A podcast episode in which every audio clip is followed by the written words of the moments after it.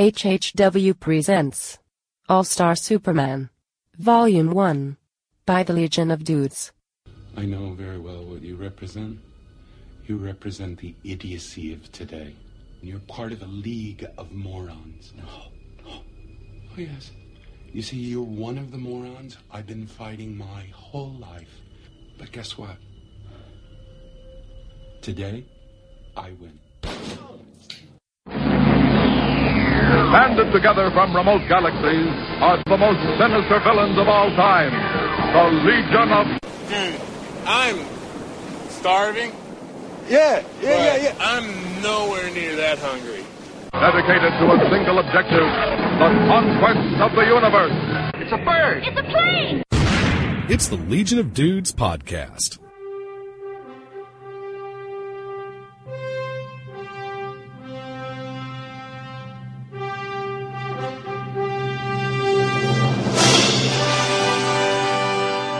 And now, here's the dudes. It's a bird. It's a plane. It's a postmodern reimagining of Silver Age iconography. Or it's just funny books.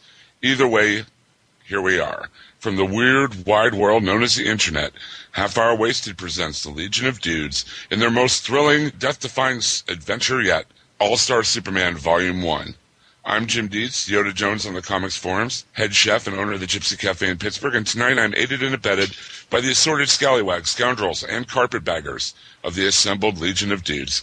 Guys, please introduce yourselves. This is John. This is Ken. This is Russ. And tonight we're going to be uh, giving the Legion of Dudes treatment to Grant Morrison and Frank Quitely's All-Star Superman Volume 1, which includes uh, the floppies issues 1 through 6, if you're playing along at home. Guys, uh, what did you think of this just as a general overall uh, view?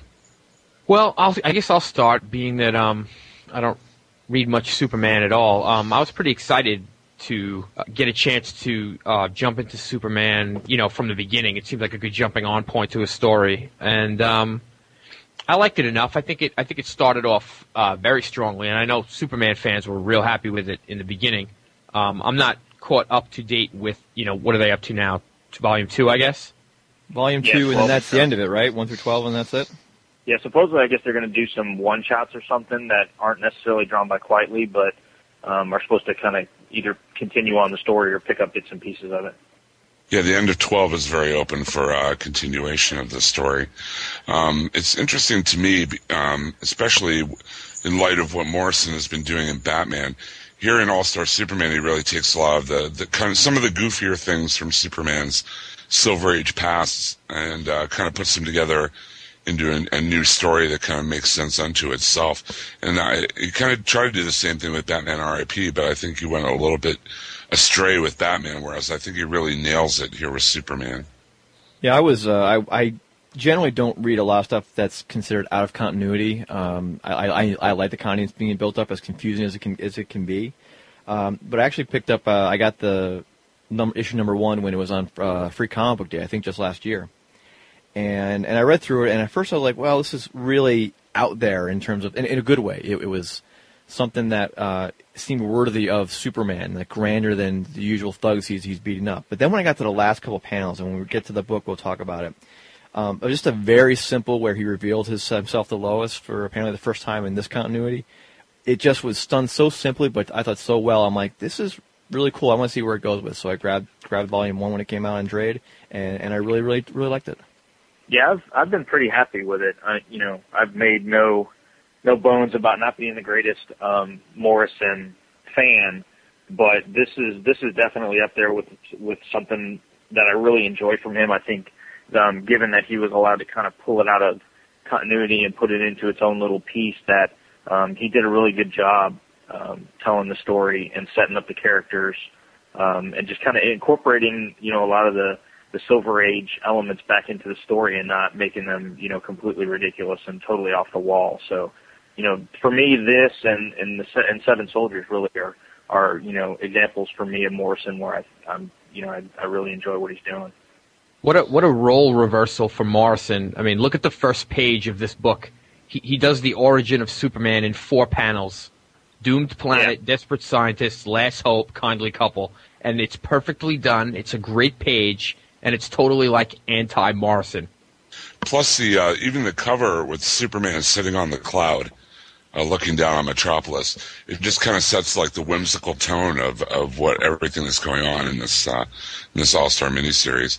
And whereas a lot of Morrison could be like very thought thick, you know, th- thick with thought and very dense with these really like trippy, strange ideas. This, I mean, from the very first, uh, from the very first image you see on the cover, it's totally saying this tone of, of like a lighter hearted story, maybe you know, a story you wouldn't take as seriously, you know, if it, because it is out of continuity, I think. And the other thing with, uh, unlike, say, Batman or for example, where you need to have basically the entire published works of Batman in front of you to understand most of what's going on. I, I really didn't feel like this at all. Everything you need is in the book. Know, and I didn't feel like I needed to go and reference something else because it was just all self-contained. It's this this story, and as we said before, it doesn't matter what's happened before. Well, like uh, John was just saying, I, I, uh, the uh, summation of Superman's origin into one page, uh, four panels, by Morrison and Quitely here is really striking, and it really leads into that really beautiful double page spread of Superman flying, I guess, under the sun. Yeah. Uh, to go save the uh, the solar expedition sent by Dr. Quintum. Beautiful piece of artwork there. Uh, kind of wish UMAC were here. Give us an idea of what something like that would go for. I mean, I that's a little bit out of my ken, but he really, I mean, not only does he set up the the um, the story that we know about Superman, but then he shows him as this, you know, icon. I mean, what's brighter than the sun, you know? And he, Superman really, you know, d- defines that Apollonian uh, sensibility of the, you know, the good hero, the you know, the bright hero, the daylight hero, just as much as Batman puts forth, you know, the Dionysian or nighttime, you know, champion. So it's fitting he's flying in front of the sun.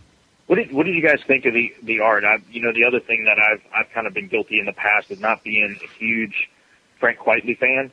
Um, you know, I guess you know, again going not to not to beat on it, but you know, going back to his new X Men stuff, I, it really kind of took me out of the book. Um, and I'm kind of I, I'm kind of up and down on the art in this one. Um, he Superman kind of I don't know what it is about it, the way Quitely draws his head, but it looks kind of I don't know. It looks it looks a little strange to me, but I like how everything is is very subtle. It's very clean. And the one thing I noticed in the book is um, the way it's the way the panel layout is done. Uh, pretty much the entire series is very cinematic. Everything is pretty much like three four panels to a page, very widescreen. Um, the way they do the credits even is um, you know at, the, at the either the beginning or the ending of the story has that very movie poster look to it. You know the way they lay the credits out and everything. Um, and I thought that was really interesting. It makes it it makes it feel that much more epic. Um, you know, which is kind of what he's you know telling us his 12 part epic tale of you know of basically the la- you know kind of the end of Superman for for for the most part. I could take or leave um, Quitely's art, I guess, but the one thing that really struck me about the art of this book is the coloring. The the coloring's fantastic. Yeah, Um, absolutely. The con the contrasting of you know the bright orange and yellows of the sun and then the the blues in the panels that are up against the sun and you know there's that I think it's page 5 where you have um female on top and it's kind of like greens and blues. And then underneath you have the four panels of Superman with the oranges and reds of the suns and everything. I just thought it was beautifully colored Yeah, the page opposite that as well uh, is a similar uh, tone. You have the the brightness of the sun as the entire background of the page, and then the panels almost falling down the right side of the page in those dark blues. Just talking about the panel layout in that, that page you're talking about with the uh, the sun in the background, and then you have the four panels of what's going on in the uh, in the spacecraft. Just the way they're laid out at odd angles kind of reflected to me the the anarchy that's about to happen or what's going on in there right now as this creature you know morphs into what is supposed to end up being their doom. Totally. Okay, well, in uh, issue one, uh, Morrison pretty much sets up uh, the entire uh, scenario for his next um, for the miniseries. Uh, Superman uh, is called to the sun, the surface of the sun, to save some scientists who were sent there by Dr. Quintum to make a map of the entire solar surface.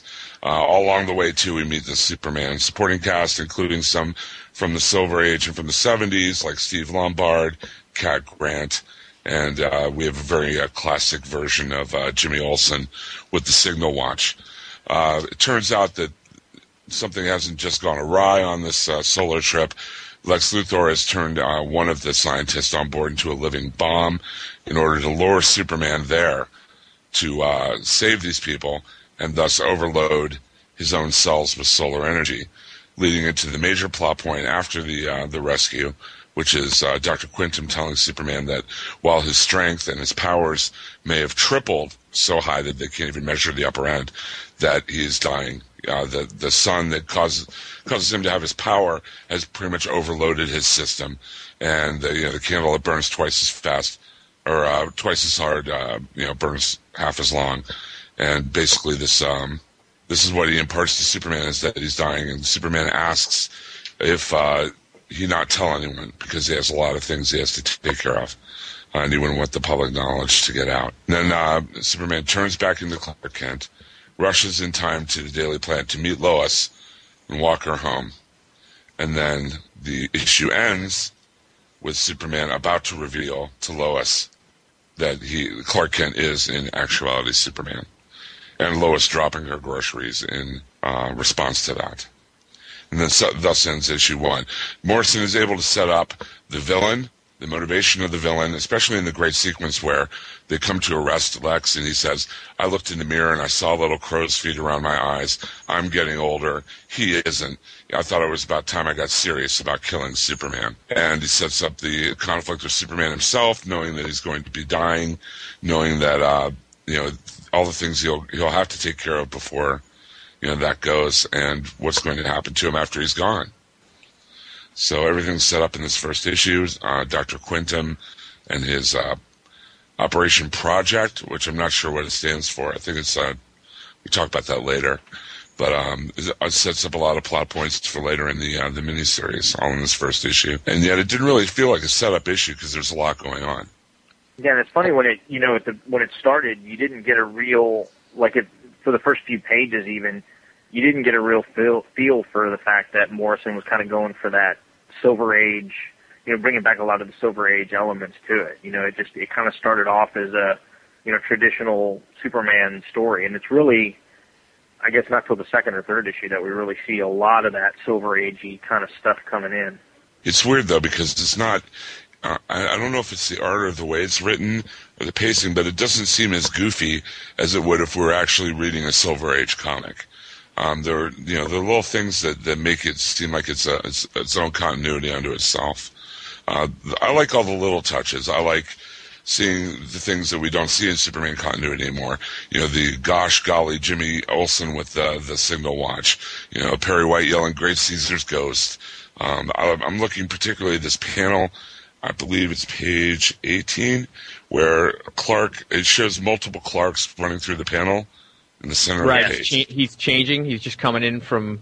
He's like it shows him his putting tie. on his tie, tripping, falling down, and and uh, there's what seven different Clarks into one panel denoting the motion, uh, and then falling on his ass as he walks into the uh, into Perry's office.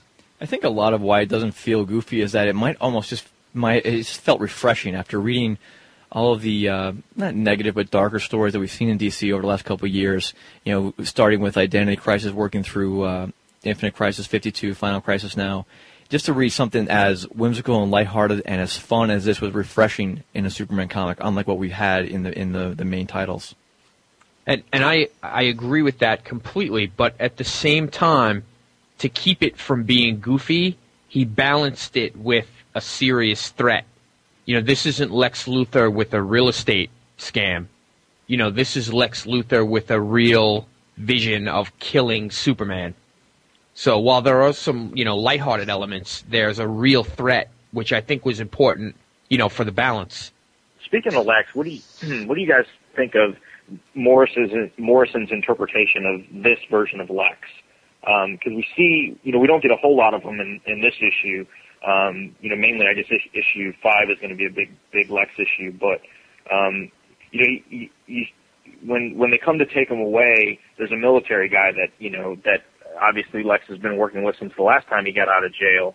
So it, it just seems like we're it in a way it's kind of back to the maniacal mad scientist, ultra super smart genius Lex of the of the you know pre-crisis Lex, um, but it also seems like we get a bit of that business savvy. You know, maybe at one point, I almost got the feeling that at one point this was like the post-crisis uh, Lex, where he was, you know, a legitimate businessman or a legitimate you know scientist or, or whatever, um, and then just kind of fell down his you know his kind of his. Uh, his true nature just took over, and you know he ended up going down the the, the evil genius path. I was just saying the same thing about how it is the uh, you know the mad, the mad scientist uh, type of persona that we haven't had in, in quite a while. Uh, I, I, think the the businessman uh, corporate Lex is important to, to these days, um, just for no other reason than how does he fund his stuff, fund all his projects. Um, but it's good to see the genius that, that is Lex. I mean, you can imagine what Lex could do if he did if he did channel it towards uh, good ends, for lack of a better word. Although he really believes he is doing good work by trying to get rid of this this alien menace. I think it brings back the ego too of the uh, of the post crisis Lex. Like you were saying, Russ, we have the both the mad scientist of the pre crisis and then the the the ego of the post crisis Lex because he feels, and we see this later in this particular miniseries, that he should be the savior of humanity. You know, who is this guy with all these great powers that no one else has? Why not, you know, a human lift humanity up and be the hero? But instead, he feels like Superman has taken his spot almost. Is General Lane Lois's father always always uh, Lex's partner in uh, in the military when, in these projects? Because it's also General Lane. Um, not to spoil what's going on right now, but General Lane appears in, in the current arc as well as Luthor's uh, uh, military cohort, if you will. Not that I'm aware of. This is just a, like the second time story in a, in recent times. I'm reading that it's, it's it's General Lane again, you know, working with Lex. Yeah, I don't I don't recall back from like pre-crisis days if that's if if that's something that's that was around. Um, I don't think in since the post-crisis that that's been the case. Okay. Although, didn't he have? Did, did anybody read like when Lex was president? Wasn't General Lane like somebody high up in either chairman of the Joint Chiefs or head of the NSA or something like that? I don't remember that. I, I don't know. It's been a it's been a long time. I know I it's kind of would, I know it's suggested in the current arc that he had been presumed dead, but clearly he's not. But I don't remember when or how that happened. Yeah, it's been. I mean, I, I was kind of in and out of Superman at that time, so I'm not. I'm not completely sure, but looking at the cover of issue two, again, the coloring is awesome. You know, you have the Lois in, in, in the red shades on the left, and then Superman in the working in the in the room on the right, and uh, you know you have all those shades of blue. It's just a, a beautiful looking book, and little uh, tagline across the bottom. Can you guess the secret of Superman's forbidden room? You know, totally Silver Age, you know, goofball tagline that you would see on a book. And that ray gun she's carrying is straight out of the Silver Age as well. That big, you know, yeah. looks like a Mar- Martian, you know, zap gun or something. Yeah, something uh, Marvin the Martian from a Looney Tunes cartoon would have. Yeah, right. my yeah. U-2 38 space modulator. and when Oh, it and should- disintegrates, it disintegrates. well, what do you know? It disintegrated. when Saturday mornings mattered. Yeah. yeah, what happened with that? Anyway, different story, different podcast, right? Right. so in issue two of All Star Superman, uh, Superman ta- has revealed to Lois that he is indeed been Clark Kent this whole time, and Lois refuses to believe him for the first part of the issue, even though he just, you know explains every question that she asks. He takes her into the Fortress of Solitude, shows off his um, star his uh, key there's new key for the Fortress of Solitude made out of neutron star matter. We see uh, some fixtures from the Silver Age, including the Superman robots, the chronosphere used from the Legion of Superheroes, the space shuttle that he saved in the uh, in an earlier issue, the Bottle City of Kandor, um, the giant penny, much like the one inside the Batcave, and the human chess pieces um, that were uh, used against him, also in another Silver Age story. So as as we see in the big uh, title splash page, um, usually we get these kind of things about uh, you know that cave, but now we get to see the inside of the of the Fortress of Solitude, and we see how huge it really is. then we get to see Uh, also the the biggest the biggest thing in the room that doesn't that if you're not careful it's easy I overlooked it but we see it later on is the is the Titanic in the background. Right. I do like how these things, um, the way that Quitely draws them, they they look, they don't look out of place next to each other. You know what I mean? They look like they're all in the in the same space, even they're even though they're very divergent uh, items. So anyway, um, Superman decides to uh, make dinner for Lois. He shows her around.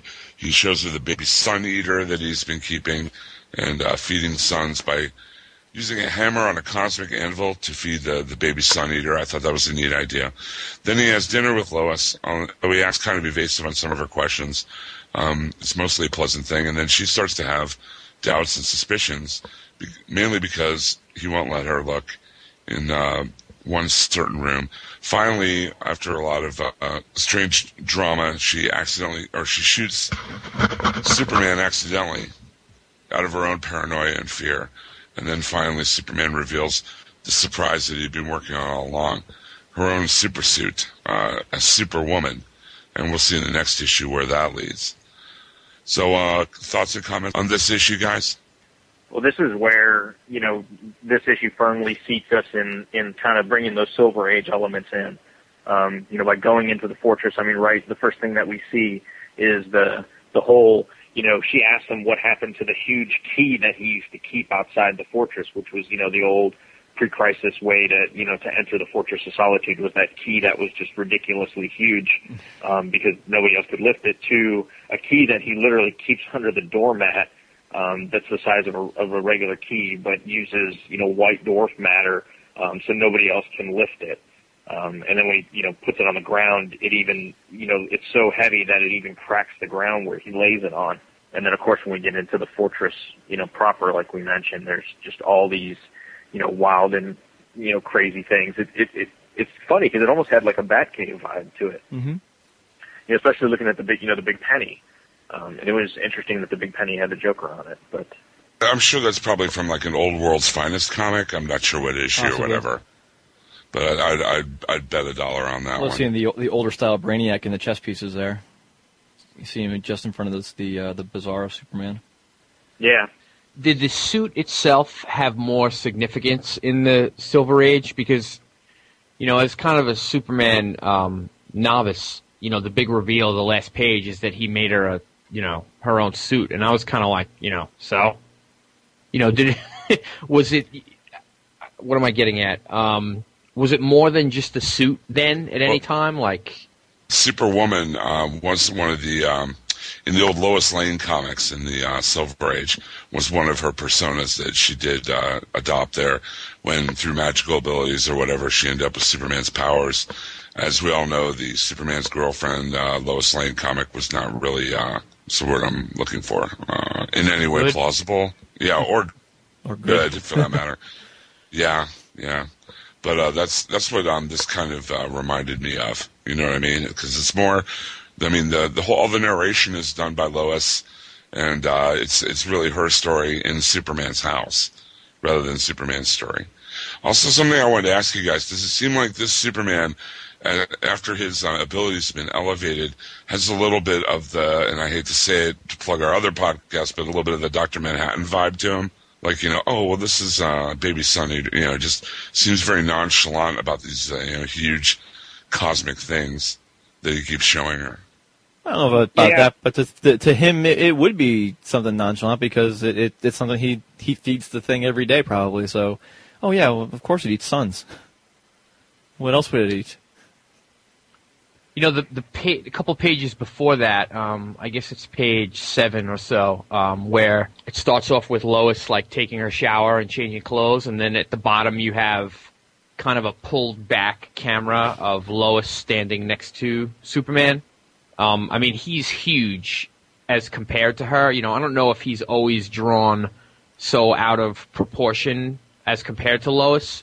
So you know, you think they're trying to make him bigger and stronger at this point, or you know, is that usually the differential between the two of them? no, I, I think it's definitely accentuated here because she almost looks like a little kid.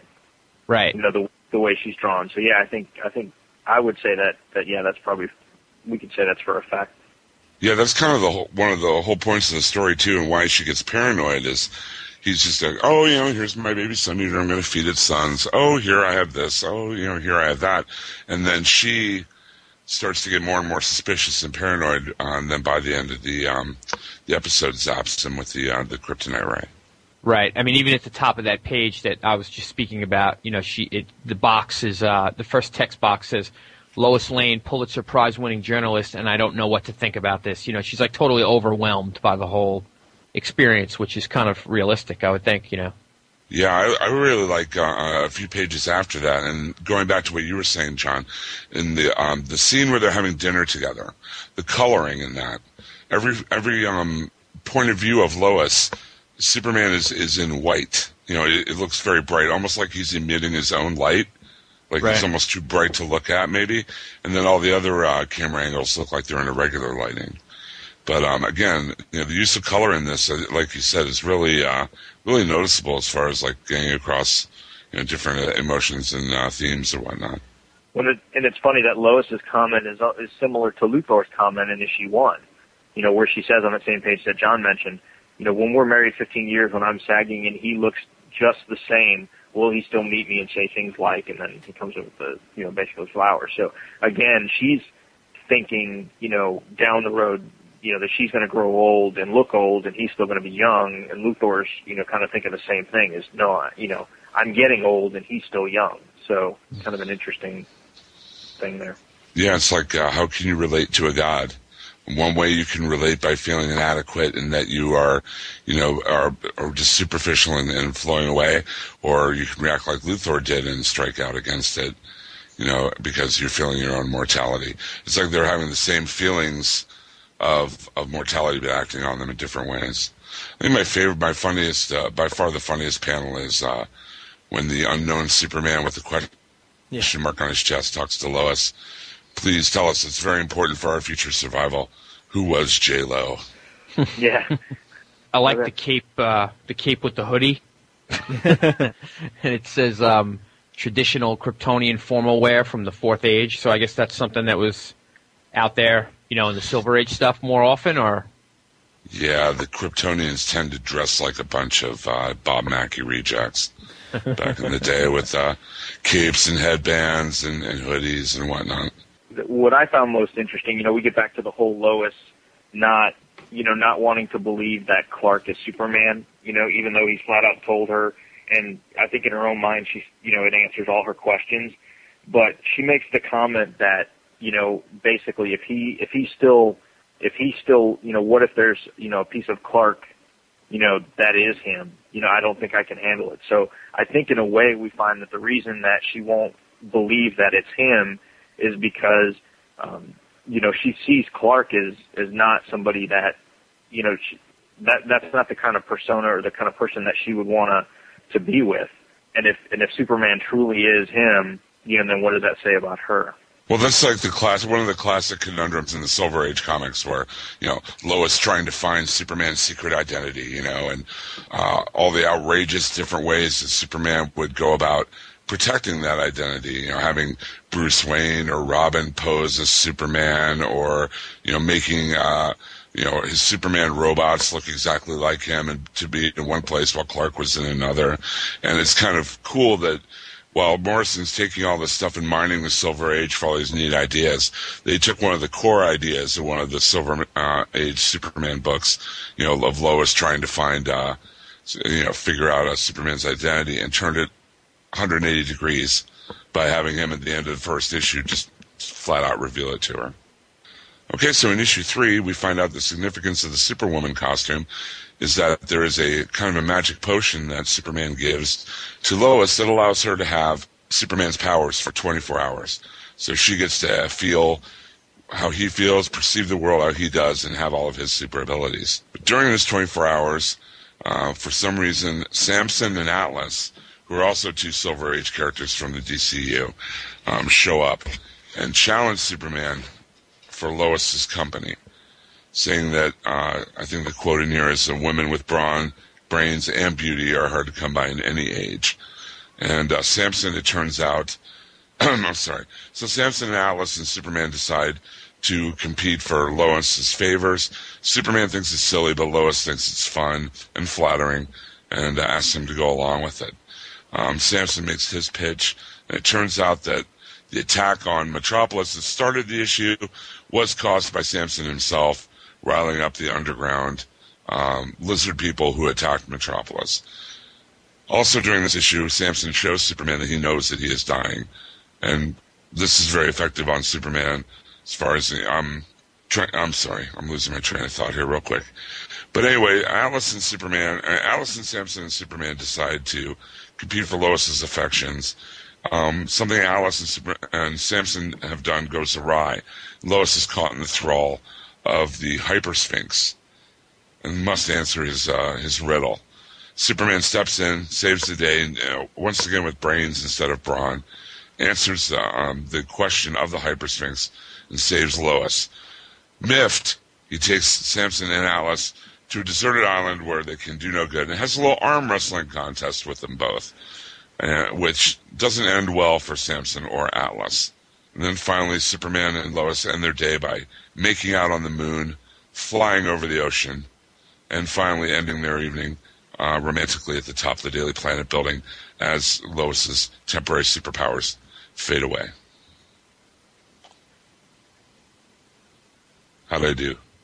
Pretty good. Very I, good. I feel like I feel like Murd every time I do one of these. Very clear. This was just a lot of fun. I think this uh, this issue. This was like full blown um, Silver Age fun. Totally. There were there were no uh, evil, really evil, evil villains, and then the mischief. And you know what goes on is mostly just mischievous uh, on the part of Samson and Atlas. It's not true villainy uh, like we see with Luthor and the other issues. I I think aside from, um I want to say it's the last issue with uh, Jonathan Kent. This is probably my second favorite of the whole of the whole book.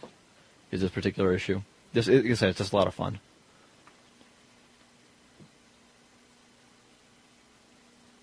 I like the little uh, the little touches Morrison puts in uh, of Lois experiencing the um, the powers for the first time. You know, I, I, I think the line is, is something like, "I can hear the, I can uh, feel the trees in in Canada." Or I can smell the trees in Canada. I can I can feel the breezes. Uh, I'm sorry. Let me see if I can find that. Excuse me. So, uh, you guys live around here much? Okay. Join those shrimp cocktails. Make sure, sure to tip your waiter. Okay. All right, here we go. It's near the end. That's why I couldn't find it. She says about how the powers are wearing off. I can't smell the trees in Canada. I can't see all that gorgeous radio anymore. The stars have stopped singing like they used to. But I'll never have to put up with the annoying ZZZ of Jimmy's Superwatch as long as I live. And for that, I'm grateful. It's just all these little touches that um, Morrison puts in to let us realize that Superman is experiencing things on a much higher plane than just a normal person. Um, just the, the different shock of all the perceptions uh, that Lois is feeling for the first time. I'm uh, I'm wondering is, is she forgetting also uh, what happened? Is she forgetting that he, that he's Clark? Because just the way she says, uh, as she's fading away here, like you know, you, you do a really good Clark Clark Kent impression. Where where was Clark today anyway?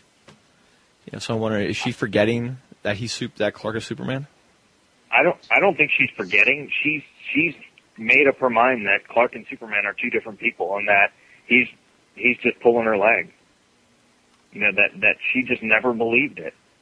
Whether whether it's because she's convinced herself, you know, that she doesn't want to, or because she truly, um, you know, she truly just doesn't believe it. Hmm. I, I think it's more that she doesn't want to believe it, um, because you know because of that comment in the in the previous issue that Yeah. you know if, if there's a part of that bumbling Clark that is Superman, then you know, uh, you know, you know, to her that's a that's a huge turnoff. So Because I thought by I, I, I took it that by the time we got to the end of issue two, once she realized that you know he wasn't out to try to try to kill her, or whatever, when she was getting all paranoid, that she kind of accepted it for the truth at that point. Had this great day now, and now suddenly, you know, kind kind of like the the kiss in Superman two, she's forgotten that that they're the same person. yeah, I yeah, I, I I was a little concerned about that too. Um, when you know, especially when he kissed her on the forehead at the end of the issue, but I I don't I don't think that's it. I think she just she has to to convince herself that that they're two separate people. I like that. Um, you know, even though Superman is dying and, and he's making uh, he's making a point that he's losing some of his powers, he still can arm wrestle both of these guys without even, you know, without even putting any effort into it. That's just it. I don't think he's so much losing his powers as he's just that much more powerful now that those two are nothing. He's able to break both their arms without a problem. Yeah, that one panel of him looking at the camera and kind of whistling as if he's not doing any work at all. That's really cool. Something else I noticed in this issue on the, the, the credits page that I didn't notice before, the Daily Planet that he showed him from before, um, the Superman Dead article is written by Clark Kent. Yeah. Interesting, yeah. I I completely missed that the first time through. Yeah, and and we'll see how that comes to fruition in issue, I guess, issue eleven. That, that, we'll see. We'll see where that goes. Right. And the car ad there has the same riddle that uh, he had to answer, right, to save Lois. Uh, yep, surrender. That's nice. And it, it's funny at the beginning of it. You know, Superman wants to. You know, he he's always in that protect Lois mode. And so when they first, you know, start out on their, you know, adventure and they're both flying, his first instinct is, you know, wait here, I'll take care of this and then you know, and then I'll come back to you. And she's like, uh, uh you know, you're you're going to show me what it's like to be you for a day. Then we're going, you know, we're going full bore. And she wants to to be a part of it, you know, just as much as you know as he does. Um, I think she she's seeing it from a perspective of she wants to have fun and doesn't realize how much work it is. And he, I think Superman just experiencing everything else, knowing that you know any any situation can be potentially dangerous even for somebody as powerful as he is. Plus, Lois, for all these years, has watched Superman use his superpowers, you know what I mean, and use his super strength and punch on bad guys or whatever. It's got to be tempting to her for her to just jump in and be able to do it rather than sitting on the sidelines and watching. Plus, it kind of speaks to like the I, hate to use the word spunk, but like the spunkiness of the Lois Lane, character, her sense of adventure, which is why she always gets into trouble. Yeah, I think that's perfectly accurate. That's always been the Lois I've always known. Certainly, is that she's she's not afraid to to get herself into it. You know, uh, that's just I mean the spunky character. That's exactly the way I would always describe Lois. It's interesting when the day, you know, when the day is over and, and the power is kind of wearing off, that she realizes, you know, geez, I'm, I feel sore, I feel tired, I feel, you know, exhausted, and you know, it's it's interesting that you know, as the power, wear, you know, is wearing off, she's starting to feel the effects of, you know, having a long day. Well, it's not every day you beat up a dinosaur guy and then you know, answer Hypersphinx's question and go to an arm wrestling match between Atlas Samson and Superman, unless you are Superman. So that is true. Yep. Okay, issue four, gentlemen. Issue four has an awesome uh, cover right out of the Silver Age with Superman going berserk, throwing a car at Jimmy Olsen. And he's he's talking to the pan, you know the panel to the camera. If I can't get these crazy future work, weapons to work, I'm dead, and so is everyone else. Superman's turned evil. Dun, dun, dun. And, and we see uh, Jimmy come in and hang out with his girlfriend Lucy Lane, who is uh, Lois Lane's uh, uh little sister, and tells uh, telling her uh, about his day.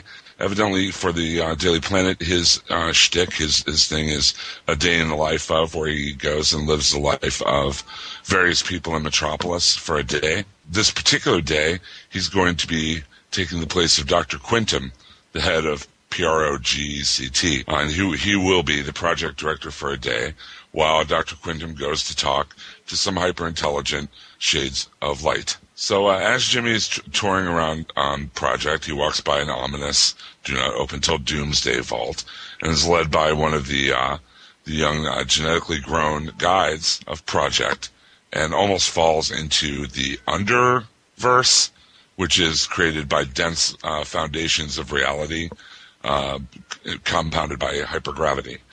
Uh, he almost falls in. Superman saves him, but on the return, Superman becomes infected by black kryptonite, which, if that's not a Silver Age convention, I don't know what the hell is. All the different colors of kryptonite or whatnot. So Superman becomes totally evil, turns on Jimmy, goes on a destructive rampage through Metropolis. And it turns out the only way Jimmy can save him or to stop Superman is to inject himself with a virus or a uh, serum that makes him Doomsday for a few minutes. He takes down Superman, the Doomsday power, and uh, becomes Jimmy again just in time before the Doomsday virus overloads the system. They're able to uh, cure Superman, of course, and then uh, Jimmy comes home to Lucy. He's had uh, the project people carve "I Love Lucy" into the full moon. Got her the tickets to the show she wants, and uh, ends with a uh, with the two of them together happy. The end. This, I think, is again just a, a, good example of Morrison repurposing Silver Age conventions. I mean, I I can't think of a more hackneyed Silver Age convention than all you know millions of different colors and brands and types of kryptonite and what all they do to Superman. I mean, there's I, I just think off the top of my head, red kryptonite, purple kryptonite, and I know they've done a lot of that with Smallville too, right? Oh, yeah, yeah, yeah. absolutely. Except the but, red in Smallville is the equivalent to the black hair, but again, like John was saying, the use of color is awesome because the colors are pretty much regular world and sterile up to the point where Superman comes to save Jimmy in the uh, the under you know from getting crushed in the underverse, and from there on we get uh, the psychedelic candy coated colors of you know P.R.O.J.E.C.T., which I'm sure not still not sure what it stands for. Jimmy asked the question and they didn't answer him. Right. Yeah, I mean I've read That's all 12 right. issues and I don't think they ever say what that stands for.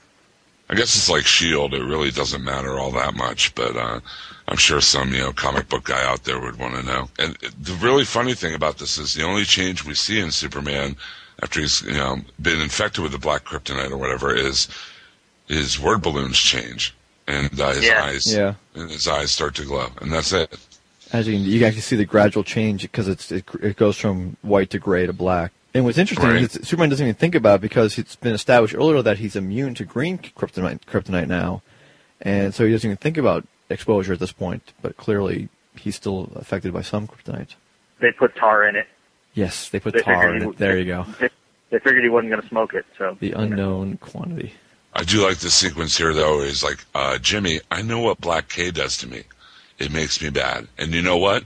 Part of me is starting to like that idea it's funny that you know in the beginning when they show his apart, you know when he when he shows up at his apartment, it has like all of the you know the old you know transformations of Jimmy Olsen kind of stuff laying around the the uh you know the Flamebird you know the Flamebird costume from from their Flame Flamebird Nightwing. It's got you know pictures of him with Superman. It's got the Turtle Boy cost you know when he's in Turtle Boy costume. I thought I saw like an Elastic Lad somewhere. Um, laying around. But it's you know it's funny that this you know this in this issue is is about another transformation of Jimmy Olsen and and uh, you know and, and they they show all that stuff in, in his apartment. I thought the little uh, the moon with I Love Lucy on it was a nice little nod to you know I Love Lucy the TV show obviously yep. and the credits had that written in the moon and if if there's any television show that mirrors the Silver Age you know it's probably I Love Lucy yeah, with sure. just the goofy, you know, the goofy fun and the no, uh, no real threat, no heavy content, just fun stuff. Yeah, imagine if the in continuity Superman, if uh, something had happened like that, where they carved it on the moon, and then every issue after that, you know, why didn't you write it? You know, people would be writing in, why didn't you put "I Love Lucy" on the moon in issue number? For, you know? But in this, yeah. because it's so fun and just like you know, kind of almost like a confection, it just, you know, it's just another thing. And again, we get you know, we get nods to multiple eras in in Superman's history. I mean, obviously, the you know the big the big theme through the whole book is the Silver Age, but here we go, you know, at the basement of this facility where you know we get do not open till Doomsday. So the first thing you think of whenever you, you hear Doomsday nowadays is you know the Doomsday creature. And it's funny that all of the, you know, the painting, you know, where it says "Do not open till Doomsday," it's written like blood dripping, you know, the red dripping, the uh, 41, which is either the room or the corridor or whatever the paint there is even dripping. So, you know, it goes back to the whole, you know, when, you know, the whole doomsday thing with the whole S shield dripping blood and everything else. But I got, you know, there was no question in my mind when I saw that. It's like, okay, they're, they're going to find a way to incorporate doomsday into, into the story, which I thought was really interesting. And it's a very, you know, 90s, you know, modern, you know, kind of, kind of thing going on, which is very anti Silver Age 70s. But it's a very Silver Age way of bringing them in there. Absolutely.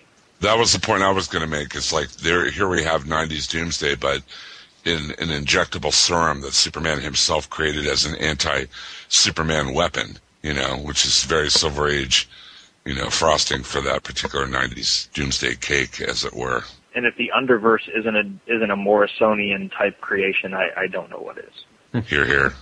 And then we get the you know the typical you know when when at the beginning of the issue you know the typical Clark in in Perry's office being lectured about something, and then Clark has to make up some reason to just quickly whisk away. I just thought thought that was hilarious. Very reminded me a lot of the movies, you know, especially you know Superman, you know, the first one when when he he was in there talking to Perry, and uh, he had to kind of bail out. I like how the Broadway guys are like, here are some VIP tickets for our Frankenstein and Ice. You and Superman just saved us from that terrible monster. Uh huh. Even till the end, uh, Jimmy is, is concerned for his friend Superman. You know, he, he beats the crap out of Superman, and then he's like, "Don't let anybody see him like this." You hear me? I think he understands how important Superman is as a symbol. You know. It's funny when they're, you know, when he first starts getting infected with the black kryptonite and and carves, I, I guess with his finger fingernail, maybe with his heat vision, but he carves the S symbol into the table. Um, you know, and basically plays it off as, oh, it'll be, you know, a he's loaded, he can just buy another table, or B it's probably worth more now that I did this than it was before. Very a very super again another very Superman three vibe, you know, from that, you know, where he's you know sitting in the bar and you know hits his heat vision on the the mirror, you know when he straightens out the Leaning Tower of Pisa and all that kind of stuff, you know, just just doing all this you know, crazy stuff and you know and, and doesn't think twice about it. That's another uh, Silver Age convention, like I said before, with the Red Kryptonite or whatever. Is you know, the the evil Superman. How are we going to stop him? Yeah. Anything else on issue four? No, I like the way Quitely drew Jimmy as Doomsday. You know, I think I think he he kept you know tried to keep some of Jimmy under there with the whole red hair and and stuff like that, but but you know drew it like Doomsday with the protruding you know skeletal system and you know bones and and stuff like that coming out of it. It's almost like uh, Morrison's taking this super serious, grim and gritty '90s idea and just making it a goofy Silver Age thing as well. Speaking of what we were talking about just a minute ago. Okay, uh, issue number five. Awesome cover of Lex Luthor defending Clark Kent from a bunch of thugs in prison. And uh, this one, we have uh, Lex standing for trial for his crimes against humanity, being taken off to a maximum security prison, and being allowed an interview by one Mr. Clark Kent. It just this one really, really spells out where the All Star Superman Lex Luthor is coming from. This is, you know, the gospel according to Lex in, in one uh, issue. He feels like he he is humanity. He should be humanity's savior because he's a member of humanity and not Superman. You know, uh, the one the one panel here. It's easy to be strong when you just happen to have come from the planet Krypton. This muscle takes hard work. So we realize now, um, while you know Clark is interviewing him all through the prison, that he set up another uh, um, plan to escape and takes Clark Kent as hostage and chronicler of what's going on. And meanwhile, during the um, during the riot, Clark uses his powers in some surreptitious ways uh, without Lex finding out. Uh, you know his secret that he is actually, spoiler alert, Superman. but we get to see a little. Uh, we also get to see the super monkey, uh, Leopold, or at least Lex's version of the super monkey, uh, which is kind of his per, uh, his little uh, joke uh, on uh, on Superman, and uh, he uses a uh, a robot that recites uh, recite uh, that reads and recites um, as a sonic drill to burrow his way out, and he sends uh, Clark out with you know to, to spread his gospel, pretty much. Go on, tell the world. If it weren't for Superman, I'd be in charge of this whole planet, and that's how we end this issue. This is probably my favorite issue of the whole. uh, Like I said, I've read all twelve, and this is probably my favorite issue of all twelve.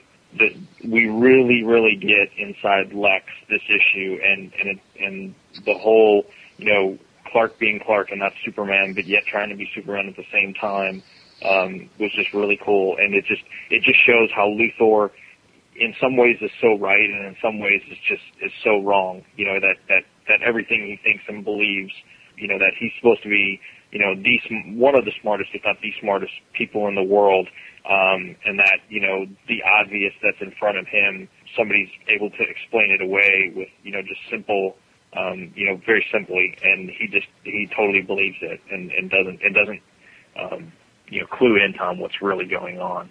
It's often said that heroes are defined by their villains, and uh, Morrison takes the time in this issue to really sharply define his version of Lex Luthor. And uh, you're absolutely right, Russ. You hit it right on the head.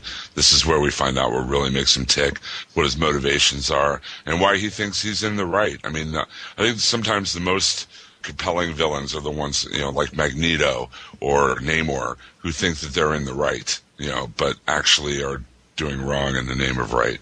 Yeah. I like the use of the parasite. Yeah. Yeah. No, absolutely. I thought it was cool that he's he's blowing up because he's absorbing, you know, I guess Superman's power, right? Because Superman's in the vicinity, so he's Mhm. blowing up on the power. Actually, when I read this the first time, I really thought that this was their cure for whatever was killing Superman. They was going to bleed off all this extra power, and Superman would be back to the way he was before the sun. Of course, that's not what they did, but I was really expecting that that to be that to be what happened. That's very clever. That's a pretty good idea, actually. Does anybody Somebody else? I called mean, Dan DiDio. Yeah. Should be writing I mean, stuff. again, again, we get back to the whole Silver Age, but the fact that they're allowing Lex to, in prison, you know, basically work on his own experiments and have these crazy gadgets and weapons and and you know not even think twice about it is just is just absolutely hilarious. You know, here's a guy on death row and he's got you know he's building some sort of you know advanced robots and has all these crazy tools. And he's supposed to be the smartest uh, guy on the planet or whatever, much like Ozymandias or what have you, but yet Superman standing right next to him, he has no clue.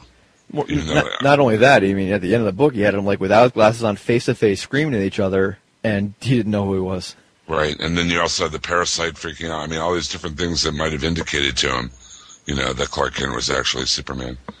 Well, I mean, you get scenes like when they're escaping out the one door, and he turns and uses his freeze breath on on the the inmates chasing them. Lex His is- asthma.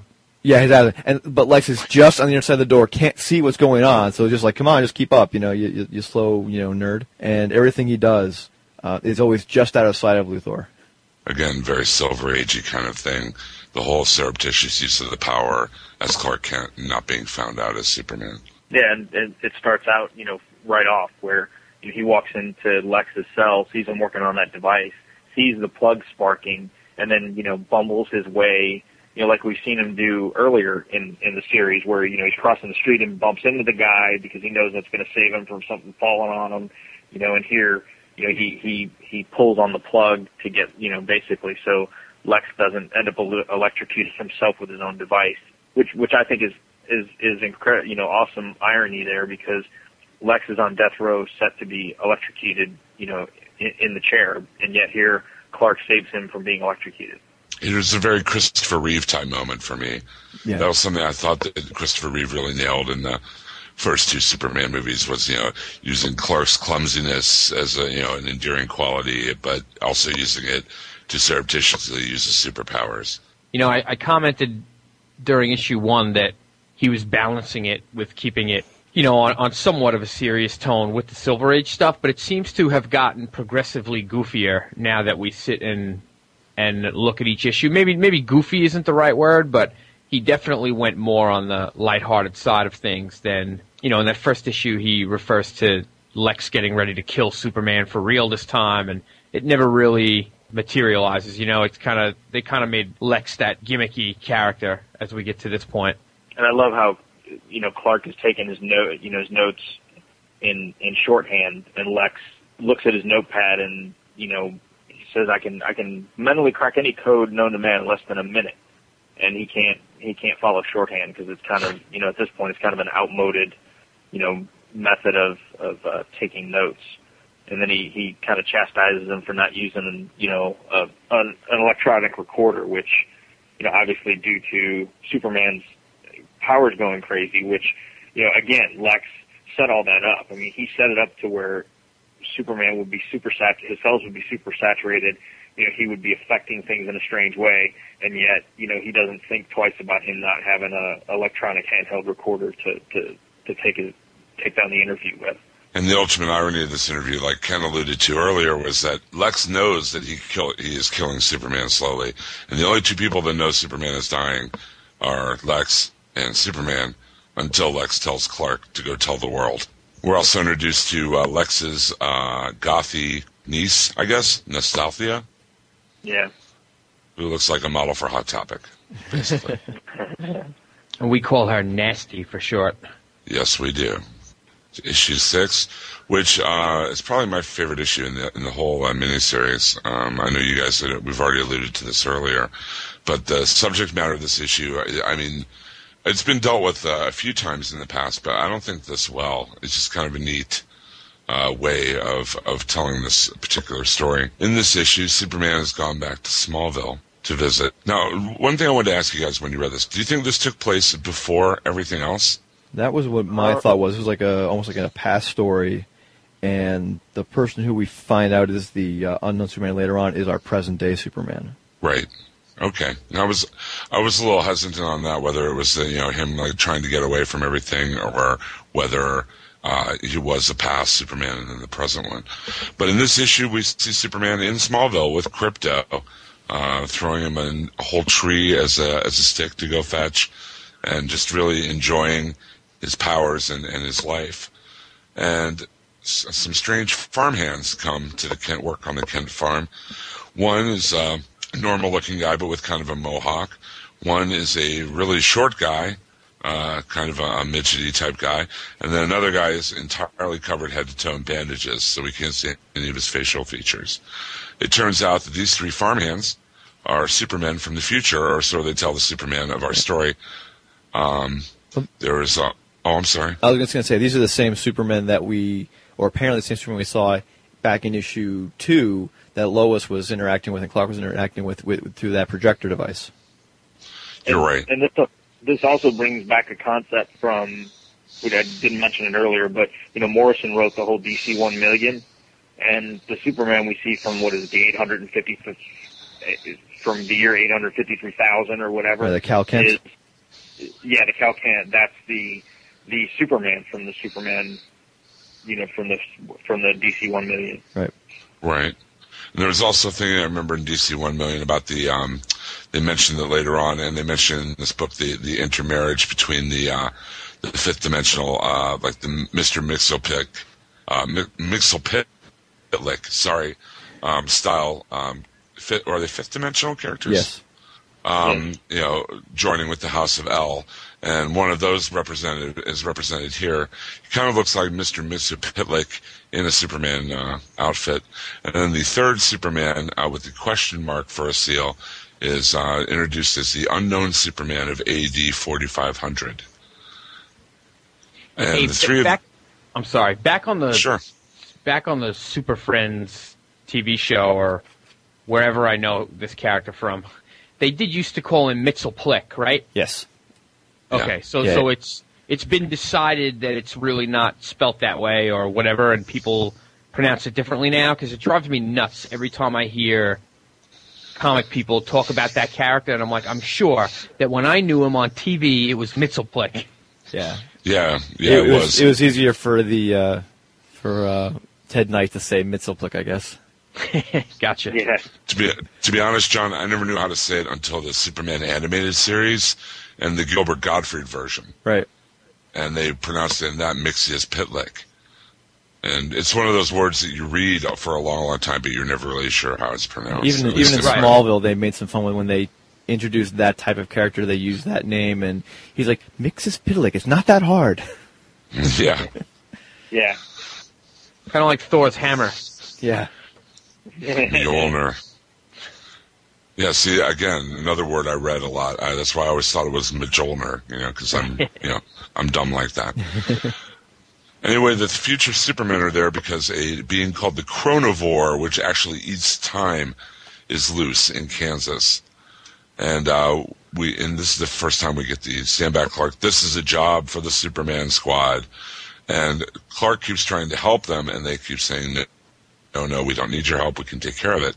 But in Superman's arrogance, he feels that he must, you know, join in and help, even though he doesn't know what the threat is, even though he doesn't know, you know, what the consequences will be, which we find out later are that the three minutes that Chronovore eats are the three minutes in which Pa Kent dies. And uh, Superman is unable to save him. And we see Clark at the funeral of Pa Kent and then later with the three Supermen from the Superman squad, um, explain what actually was going on. In which case, and we find out the Superman of AD 4500 is actually our Superman, who just wanted to see his dad one more time. This is a, a neat issue because it kind of, you know, kind of gave us a little bit of that background um, as to you know what the what the you know what state Ma and Pa Kent were in. You know, we we we we didn't get a full origin, which I, I don't think is necessary. You know, for this story. I mean, we all know the origin of Superman, and you know, you know, conceivably it's not really changed at all here. Um, so we get to see a little bit of life, you know, what life was like for Clark as he was growing up in, in Smallville and in an adventure that, that kind of happened. So it kind of harkens back to, um, uh, you know, obviously this is after they're, they're not kids anymore, but, but there's a lot of, you know, talking about the past and how, you know, it's kind of a coming of age, you know, story where they've all kind of, um, you could tell them, you know, they graduated high school maybe a year or two before, um, or I guess they're getting ready to grad, graduate college actually because because Clark's getting ready to go off to Metropolis for his his full time job. He's obviously been, expo- you know, exposed himself to the world to the world as uh, as a Superman. Um, so that's kind of interesting. I, I like how we get the the scene at the soda shop with uh, Clark, Pete, and Lana, um, and it's it's uh, you know it's funny how um, you know Clark is sitting there and he uh, he he obviously you know has one of his Clark moments of oh I got to leave because something's going on that needs my attention so I'm going to make something up and and it's funny because in the in the pre-crisis um, you know Superman Pete Ross was the one the only one that knew he was he was really Superman. And in the post-crisis um, Superman it was Lana that that knew. Pete didn't know but Lana did know. And so it's funny how at the at the end of the scene in the in the soda shop um, Yolana looks at Pete and says, "Why do you both have to act like I don't know who he is?" And then and then Pete says, "Don't talk, don't make me talk about this, Lana." So you know we kind of get the best of both worlds here, where you know Pete was the one that knew, but La, or you know because Clark obviously told him, but Lana's figured it out and she knows too. So again, we kind of get that whole you know um, you know borrowing from both or paying homage to to both the pre and post crisis Supermans. I think that um, this, the whole like stance that Morrison takes with this, as far as borrowing from the entire history of Superman to make new stories, it really spins out of what James Robinson did on Starman and what Geoff Johns has been doing with uh, Green Lantern, and about to be doing with Flash. For a long time, uh, the write- writers of comics were trying to, you know, get rid of that continuity, forget about it, start their own stories, you know, build from the ground up um, with you know fresh characters and everything. But now I think people realizing, and writers especially, that that rich history can be woven into a brand new tapestry without you know having to throw out the baby with the bathwater, so to speak. You know, you can have a tell a good story with all that past continuity if you pick and choose what you use. You know what I mean? Like I said, Starman is a good example of that. So is this. Yeah. Yeah, and you know, I, I think that they've taken Morrison's cue um, on this stuff because, as Ken mentioned earlier, you know, he said that oh, it's a coincidence that he's seeing General Lane in the in the current continuity. Well, guess what? We're also seeing Superwoman, uh, a Superwoman, which was used a little bit with the costume here by Morrison. We're also seeing Doomsday again in the new Krypton storyline, and we're also, you know, we just saw the death of Pa Kent so and they mention uh, and they mention New Krypton in the end of the mm-hmm. uh, this issue. He gives them an indestructible flower from New Krypton. Right. And so it really believe, seems like. I'm sorry. Go ahead, Jim. I was just going to ask Russ because uh, you're probably more familiar with the DC One Million event than I am. That Superman at the very end of this issue, the golden one, isn't that the same one from uh, DC One Million that lived inside the sun or something? I don't know. To be honest with you, the One Million stretch was when I was I kind of I, I kind of floated in and out of Superman, um, like right around the turn of the the millennium. Um, so I didn't. I I started to read it. Um, it's it's it's some of that where I, I I collected some of it when it came out, and then didn't, and then it was one of those. Well, I didn't want to read it until I had it all because it crossed over. Like that was like one month where all the books were you know one million.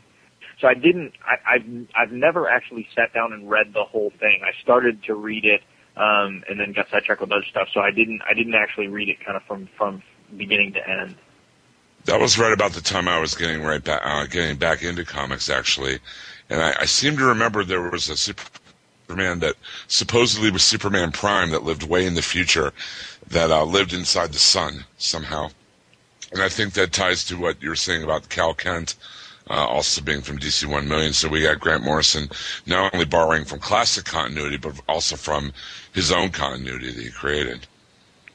Yeah, and it and, and it's and it's interesting, you know how, you know how you, how you know John you mentioned in Ken, you know about the things that you know Johns and Robinson and, and those guys are borrowing in their in their Superman stories, and then just in in continuity in general. You know, lo- love it or you know or hate it. You know, when Morrison did New X Men, the same thing kind of happened with Whedon. You know, when Whedon came on and did and did um, Astonishing he pretty much took the stuff that Morrison had laid the groundwork on and and ran with it, you know, in his book. So, you know, all that stuff just kind of wasn't, you know, like like like Jim said, wasn't thrown out. You know, you didn't throw out the baby with the bathwater. You know, Whedon kind of took it as well. You know, this is out here. It's it's been done. So take it. You know, let's take it and see what we can do with it. So, you know, I, I, again, I think you know whether you like or dislike Morrison, I think um, even even in the things that you dislike, there's always stuff in there um, that I think are good nuggets that can be taken out, um, and and something something really good done with it. Cat Beast. oh, well, maybe not everything.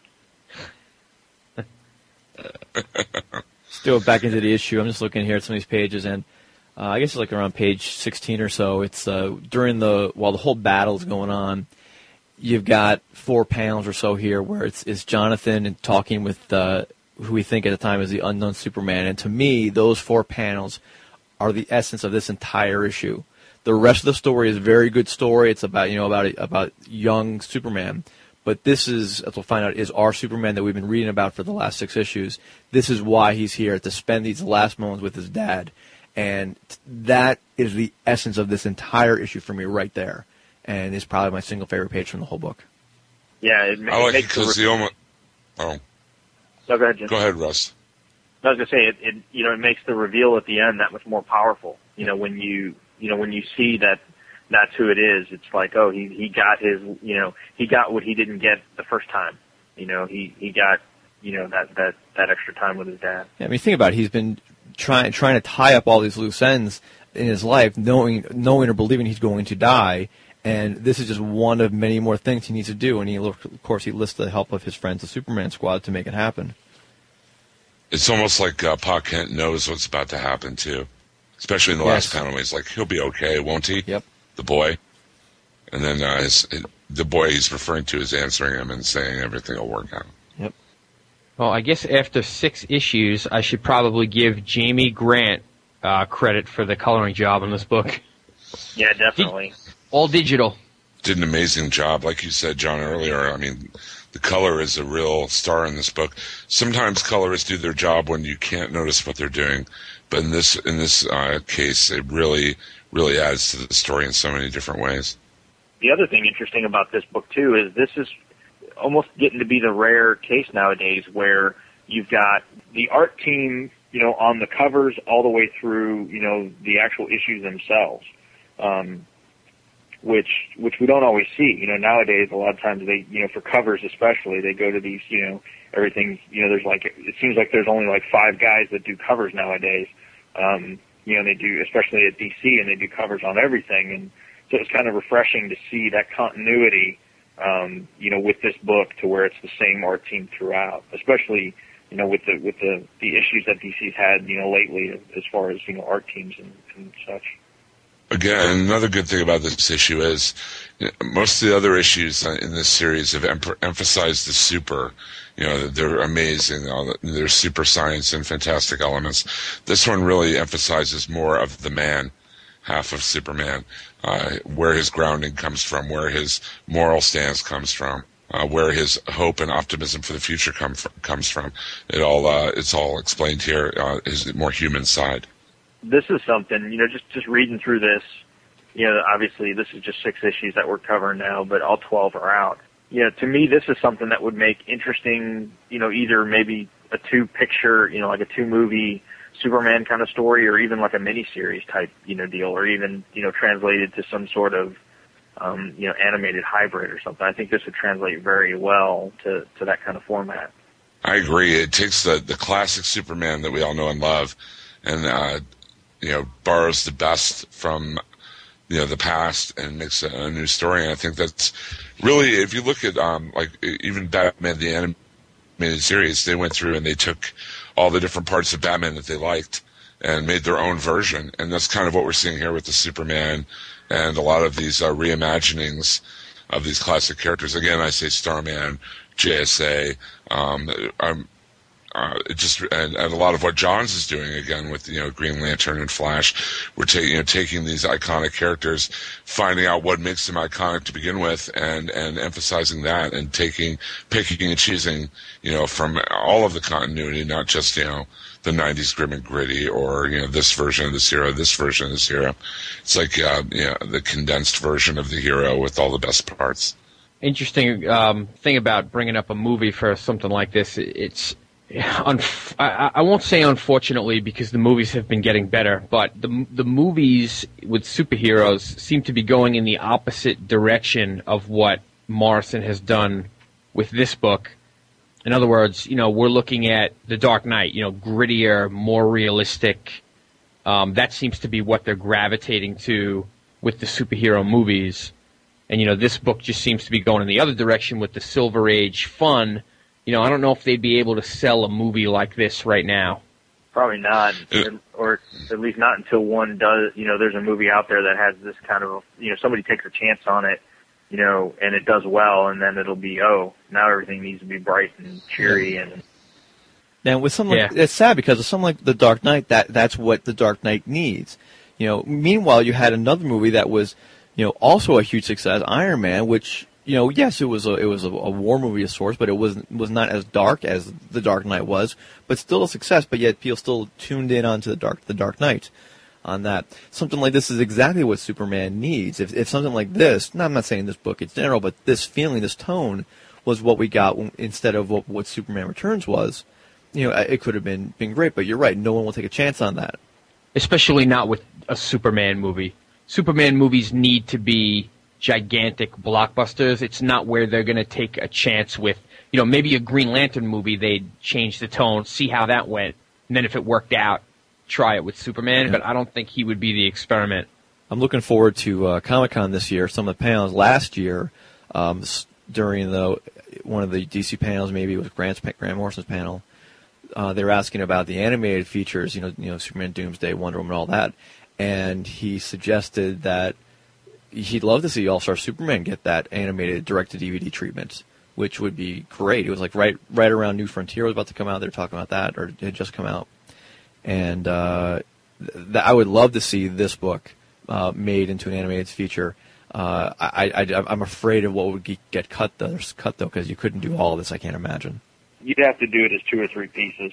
Yeah, I agree about what you're saying about the superhero movies, but even Iron Man had like a, a, a element of plausibility. You know, um, it's possible that Tony Stark could have, you know, built this armor and things like that. Mm-hmm. But um, with Superman, just by his nature and his powers, I think I agree. You have to go over the top. You have to be more fantastical, or you know, an intergalactic type thing, or whatever, just to give him a threat that he's worthy of. You know what I mean?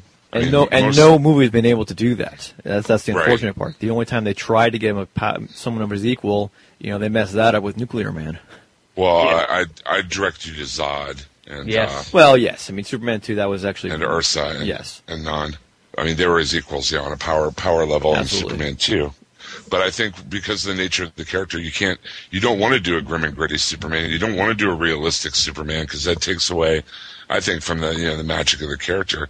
And I think now with you know Geoff Johns writing action and uh, and Morrison writing uh, these kind of things, people are starting to realize that, hey, you know, it's not that Superman is too powerful. It's just that the threats and everything that we're giving them are, are on too low of a level. Mhm. You know what I mean? You can only fight a real estate scam so many times. Whereas that approach with Batman, we end up with Adam West and Burt Ward. You know what I mean? Right. So I, I, I totally agree that some characters. I mean, you know, I want to see a plausible Batman movie, you know, or, or I'd want to see a, a plausible Daredevil movie better than the Ben Affleck version, or or what have you. But you know, with Superman, you definitely have to go the opposite direction. So how long do you think before this thing will get absolute treatment? Do you think DC will do an absolute All Star? Is 12 issues enough? I guess it is. There's Yeah. Absolute Watchmen, Yeah, right? Yeah, yeah. sure. Yeah, most of them are twelve. Hush is twelve. Say New Frontier's less, isn't it? Yeah, New Frontier six, but they were all double sized issues. Right. So basically twelve. Yeah, and four Kingdom Come was four, but those were those prestige formats, so they were like sixty four pages or whatever. But um but I, I think, you know, the big thing with, with absolutes is typically a series all by the same artist, you know, the the same team. You know, they they I guess I don't know if they've come out has have both hardcover volumes come out of, of this one? I think Volume Two is, if not yet, it's very soon. I think it was already solic- solicited. Yeah, yeah. So so you've got two, you know, six issue hardcover volumes, but nothing, you know, no, you know, full hardcover or twelve issue trade or anything like that solicited to my knowledge. So I I, th- I think it'd be I, I- if this were to come out in absolute, I would definitely get it. Um, and and like I said, to me that says a lot because I haven't been, like I said, I haven't been the biggest Morrison or Quitely fan, but I think what really sets off Quitely's art in this is the coloring. Like John said, the coloring is just is phenomenal. I mean, it, it this ranks up with you know some of the coloring that we've seen. Like, like to me, you know, um, Morry Hollowell coloring like on you know Civil War and on Old Man Logan just really really stands out as as you know as just brilliant you know color work. And and to me, this is this is definitely up to par. All right, guys. I think that wraps up uh, All Star Superman Volume 1. Uh, Thank you for joining us on the Legion of Dudes. We appreciate your listenership. If you have any comments to us, please send it to us at comments at legionofdudes.com. Or you can join us on the greatest gathering of internet intellects, when it comes to comics anyway, in the universe, thecomicsforums.com. Uh, I would like to th- shout out to Brad and Frank of Half Hour Wasted. Thank you so much for letting us play in your playground. We also want to mention Legion of Dudes will be at New York Comic Con in a few weeks. Uh, Johnny M and Ken and myself will be uh, pimping the LOD in the NYC. So uh, come on down and check us out. We'll be the big guys in the big Legion of Dudes t-shirts and podcast alley and wandering around elsewhere. Also join us next week for Watchmen issue number 12, part one with our special guest Paul French. Our friend north of the border is going to be contributing some uh, of his insights to uh, the final issue of Watchmen. Can you believe we finally made the last issue, guys? Amazing. Oh my God. All Yeah, this it is. time it's been a, been a Please long, listen after we're trip. done with Watchmen. yeah, all right. We we have come other back. things to do. we have other comics. Screw to it. We'll do. just do Watchmen all over again. Why not? Well, good night, everybody. Thank you very much for listening, and we'll see you next week with Watchmen's Chapter 12. Good night. Good night. Take care. Thank you. Peace.